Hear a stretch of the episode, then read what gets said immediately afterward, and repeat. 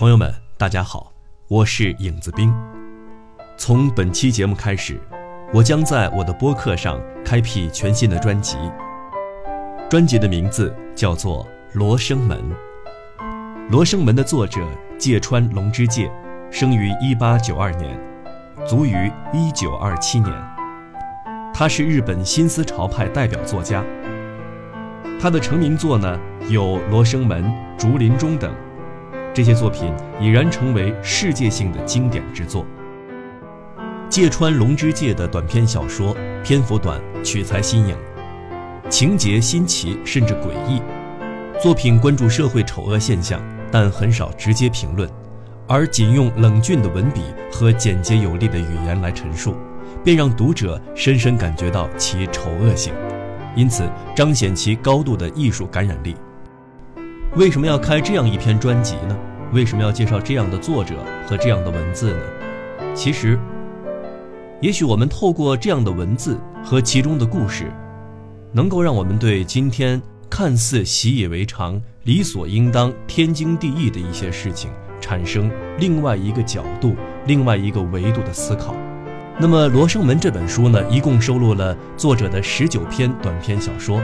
开篇的第一篇呢。是与书同名的同名小说《罗生门》。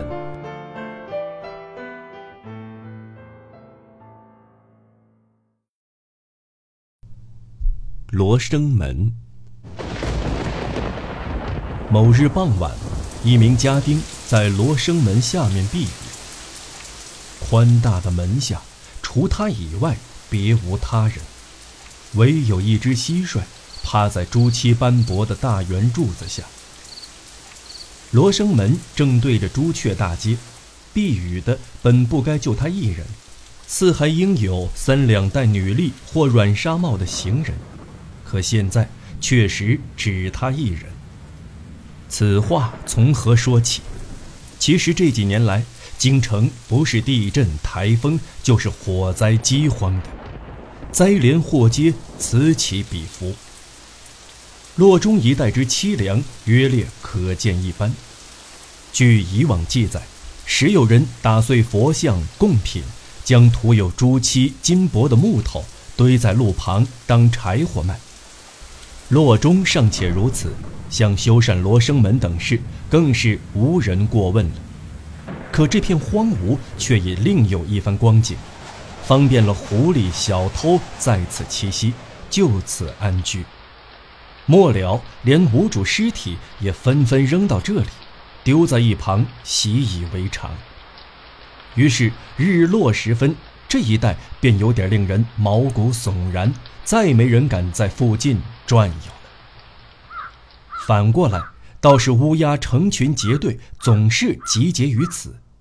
白天，一群一群的在高高翘起的门楼顶上啼叫盘旋。尤其当夕阳染红门楼上空的时候，黑黢黢的乌鸦更是如同散落的芝麻，粒粒可见。不用说，鸭群来门楼上面是想捉拿死人肉来美餐一顿的。然而今天，不知是否因天色已晚，却一只都看不到。只在石缝里已长出长长杂草的坍塌的石阶上，尚可看见。白色的乌鸦石，斑斑点点，牢牢扒在上面。家丁用洗褪了色的藏青夹衣后襟垫着，坐在七级台阶的最高一级上，一边抠着右脸上刚刚冒出的结子，一边茫然地望着外面飘落的雨丝。此处说到的家丁是来此避雨的，可雨停之后，他并无可去之处。若在平时，自然是回主人家了。然而就在四五天前，被东家辞退了。正如前文所说，当时京城内外一片萧条，连这样一个服侍主人有年的家丁都遭辞退，不能不说是大萧条下小小的余波。那么，与其说是家丁在避雨，不如更确切地说，是家丁被雨浇得浑身湿淋淋的，徘徊街头，走投无路。而且今天的天气更加加重了这个平安朝家丁忧郁的心情。申时下起的雨，到现在还没点要停的意思。家丁反复寻思，明天的日子怎么过？其实怎么说都是没法子。该做点什么呢？思来想去，总是围着这个问题绕圈子。他就这么似听非听的听着朱雀大街上的雨声。雨丝包围着罗生门，由远及近，尽是哗哗的雨声。黄昏的到来，天空更压低了。抬头望去，门柱顶端斜出的飞檐上挑着一片浓重的乌云。本就没辙的事儿，非要想个办法，也就顾不得什么手段了。要是再挑三拣四，那只有饿倒在路边，像野狗一样给扔在罗生门下。可倘若不择手段呢？家丁左思右想，不觉走到这一步。不管怎么想。结果终归还是绕来绕去，跳不出这个框框。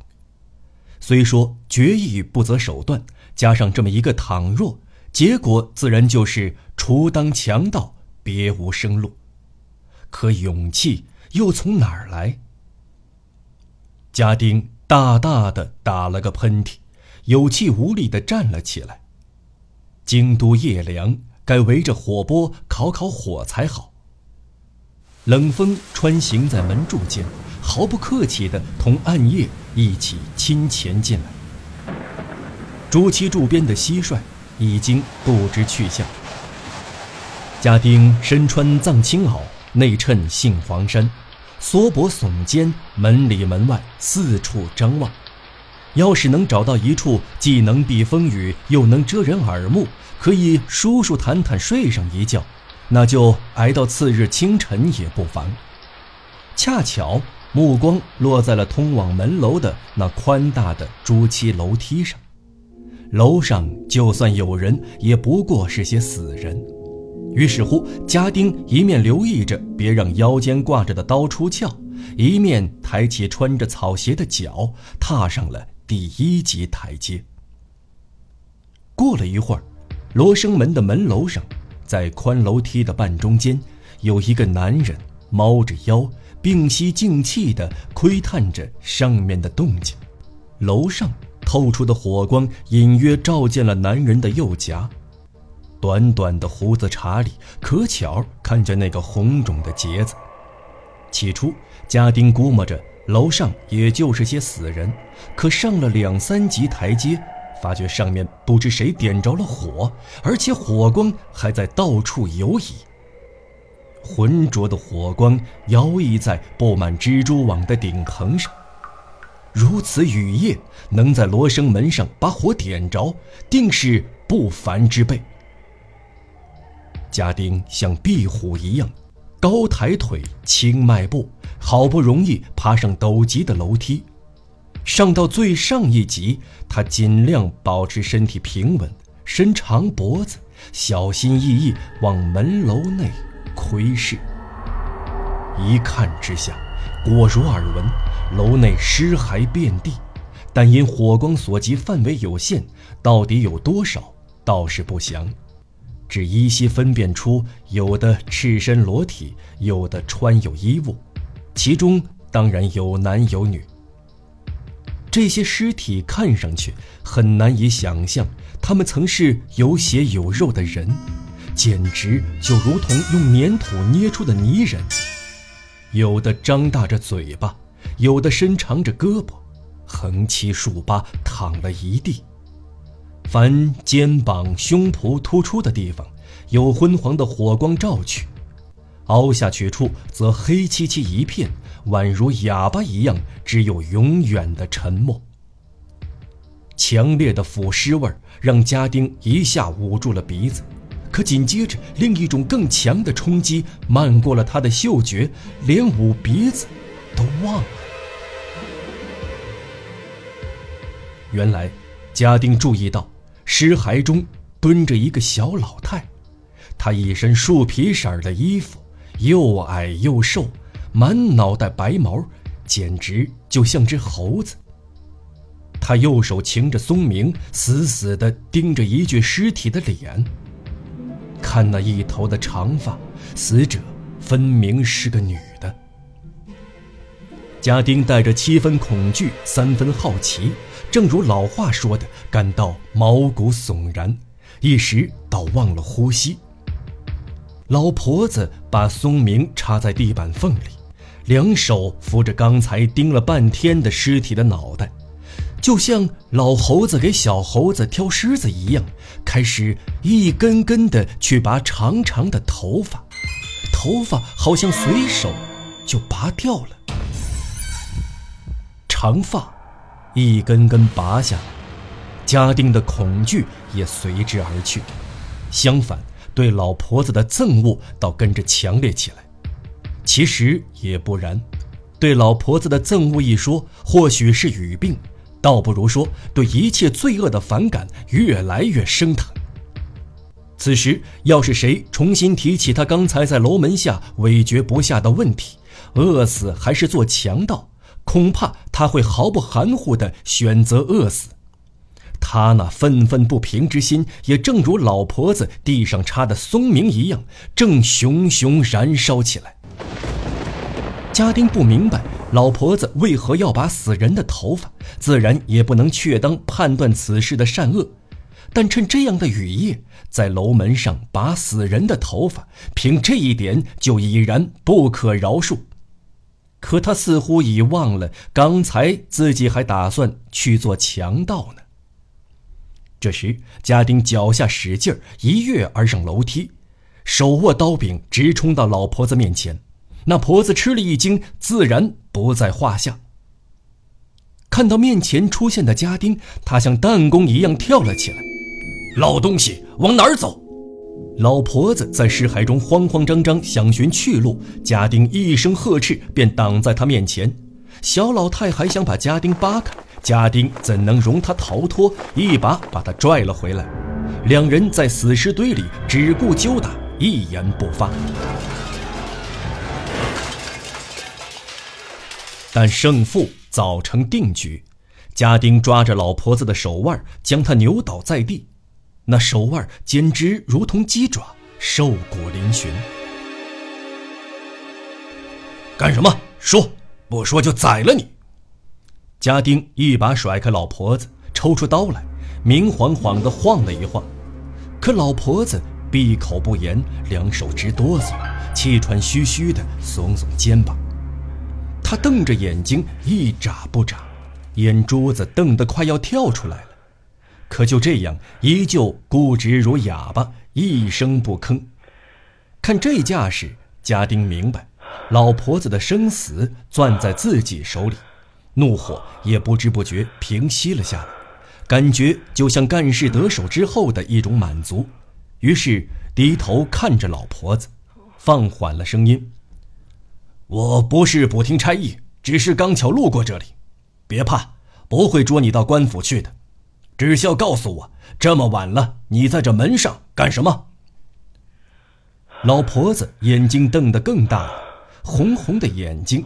鸷鸟一般锐利的目光死死盯住家丁的脸，然后就像嚼什么东西似的，蠕动着几乎和鼻子皱在一起的嘴巴，尖声尖气，把老鸨式的老腔调送进了家丁的耳朵。这些头发拔下来后去做假发。回答竟如此简单，让家丁大失所望。失望之余，刚才的怒气和冷冷的轻蔑又油然而生。老婆子看他的神情，手里捏着刚从死人头上拽下的长发，用鬼魅似的声音结结巴巴地说：“当然，拔死人头发也许不对，可这些死人在世的时候也没少干这档事儿。这个女人，我现在拔她头发。”她生前就把蛇肉切成一段段，晒干后拿到兵营当鱼干卖。要不是得瘟疫死了，现在说不定还在干这营生呢。听说他卖的鱼干味道不错，兵营里的厨师还少不了拿来做佐料呢。他这么做，我不觉得有什么不好。不这么干，还不得饿死？这也是穷的没办法呀。而我现在干这事儿，也没觉得有什么不对。不干就得饿死，没办法。既然都没办法，我想他也就能谅解了。老婆子把这意思大概讲了讲，家丁把刀还回刀鞘，左手握着刀柄，冷冷地听着他的话，而右手又去舞弄脸上长脓的结子。听着听着，家丁渐渐鼓起了勇气，那种刚才在门楼下所缺的勇气。此豪勇完全不同于片刻前上来逮老婆子的果决，饿死还是当强盗？对这个问题，家丁已不再犹豫，甚至根本不去考量还有饿死这么一说。说的也对。老婆子话音一落，家丁嘲讽似的说了一声，似乎主意已定。他跨前一步，右手从脸上的结子上挪开。揪住老婆子的脖领，狠巴巴地说道：“这么说来，我扒你的衣服，你也不会怪我吧？此时乃不得已，不然就得饿死。”家丁麻利地扒下老婆子的衣服，一脚把抱住他腿的小老太踹倒在地，三步并作两步跨到了楼梯口。他把那身树皮色的衣服夹在腋下，一闪身下了楼梯，消失在夜色里。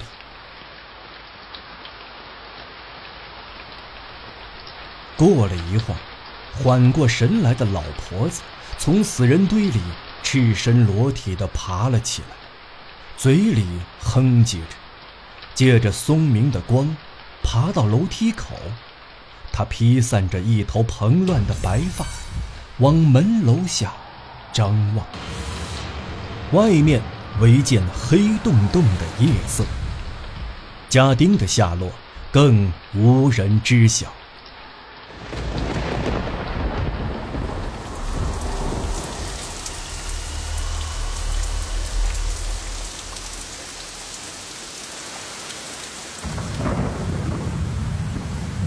大正四年，一九一五年九月。